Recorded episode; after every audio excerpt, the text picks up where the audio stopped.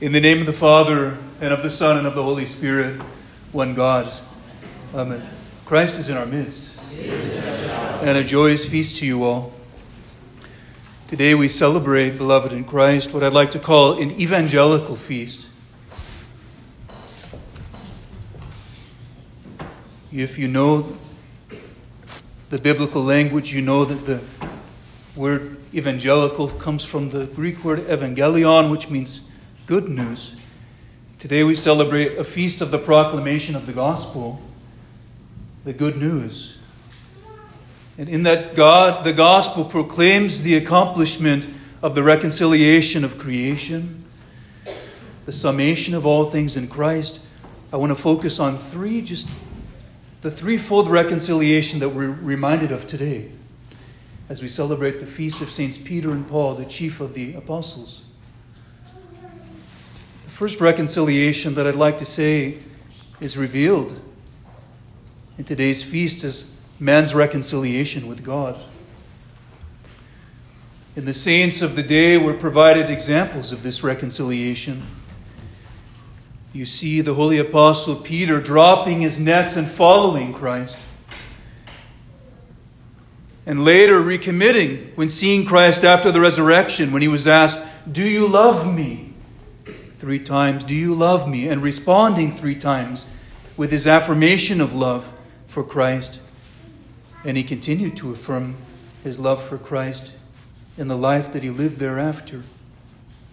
The Holy Apostle Paul converted following an intense encounter with Christ on the road to Damascus, after which he said that he considered all things lost except for the excellence of knowing Christ Jesus, for whom he suffered the loss of all things and counted them as rubbish, that he might gain Christ. And we, beloved in Christ, we just concluded another fast. Not another one. Yeah, another one. And we can't wait for the next one after we celebrate a little bit. But we just concluded another fast, another preparatory season and we're generally, we are generally, I want to say, undernourished and overnourished as persons.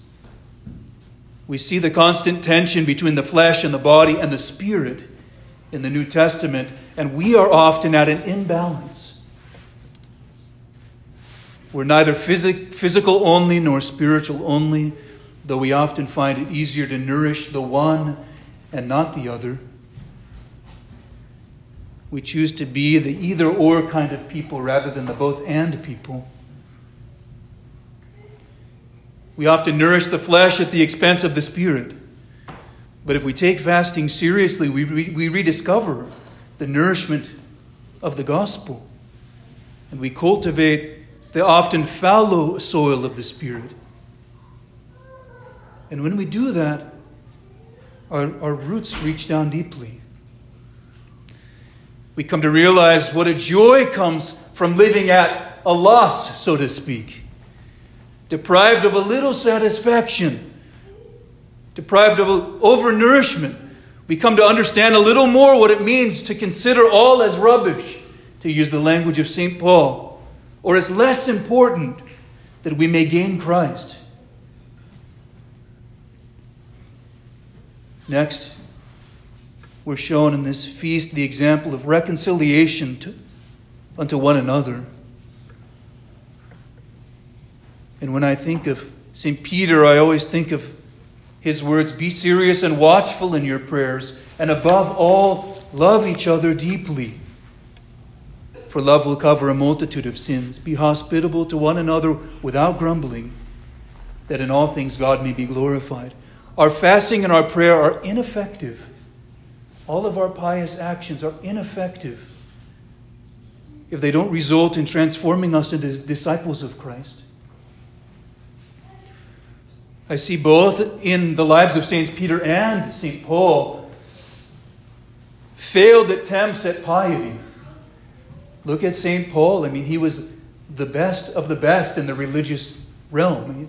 He had accomplished all that could be accomplished with his own strength and in his own presumption, yet he failed to find what he was looking for until he was brought low, revealed that there is nothing that is. There is nothing. Not a molecule, not an atom apart from Christ. And St. Peter, I will die with you, he said. And what did he do? He denied Christ, another failed attempt at piety. Oh, but with the Lord there is redemption.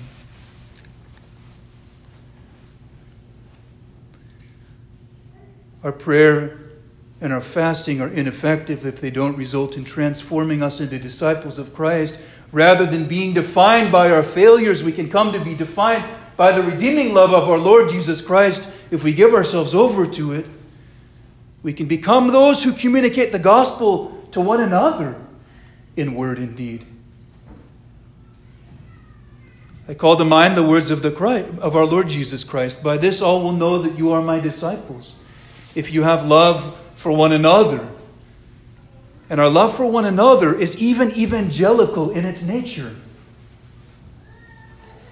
If we truly love one another, instead of holding things against each other, in our communities, and even, might I dare say, between jurisdictions, whatever may be going on, we bear witness to the effectual salvation of our Lord Jesus Christ, the transcendent, perfect, and redeeming love that He accomplishes by the grace of the Holy Spirit. But what He accomplishes cannot be accomplished by our effort without Him, even if we have the best training and we're very principled. Still a human solution and an empty piety if what we set out to do is not accomplished through Christ by the grace of the Holy Spirit, and if we truly love one another overcoming every human obstacle, then we truly do bear witness to the love of Christ, which is greater than the love that you or I could claim to have, even on our best day. He reconciles us to himself and to one another. And also on this feast day, I'm reminded of our reconciliation to the world then. We're called to serve the world, to proclaim the gospel. Recall the words of the apostle once again, St. Paul, we're so thankful to have him as our patron and protector. He says, I'm not ashamed of the gospel of Christ, for it is the power of God to the salvation of everyone who believes. Not ashamed of the gospel of Christ. I'm not afraid to say that I'm a Christian. If we don't make ourselves student of the students of the gospel, then our orthodoxy does become hollow, shallow, a mere religion, an ideology, a philosophy, or even a form of superstition. But when we frequently avail ourselves to the gospel, you know, like a deer panting for water, that's what our soul is longing for. Drawing near to the healing and wonderful, beautiful, nourishing, life giving words of the gospel, then we find at our very essence is the, this taproot. We call it the nous, the God given faculty of perceiving the presence of God. We find that the essence of our being is the taproot that receives God's life giving. If we draw near to the gospel seriously and hear the words of Christ being spoken to us, don't read the Bible, be read by it. We become transformed for joy.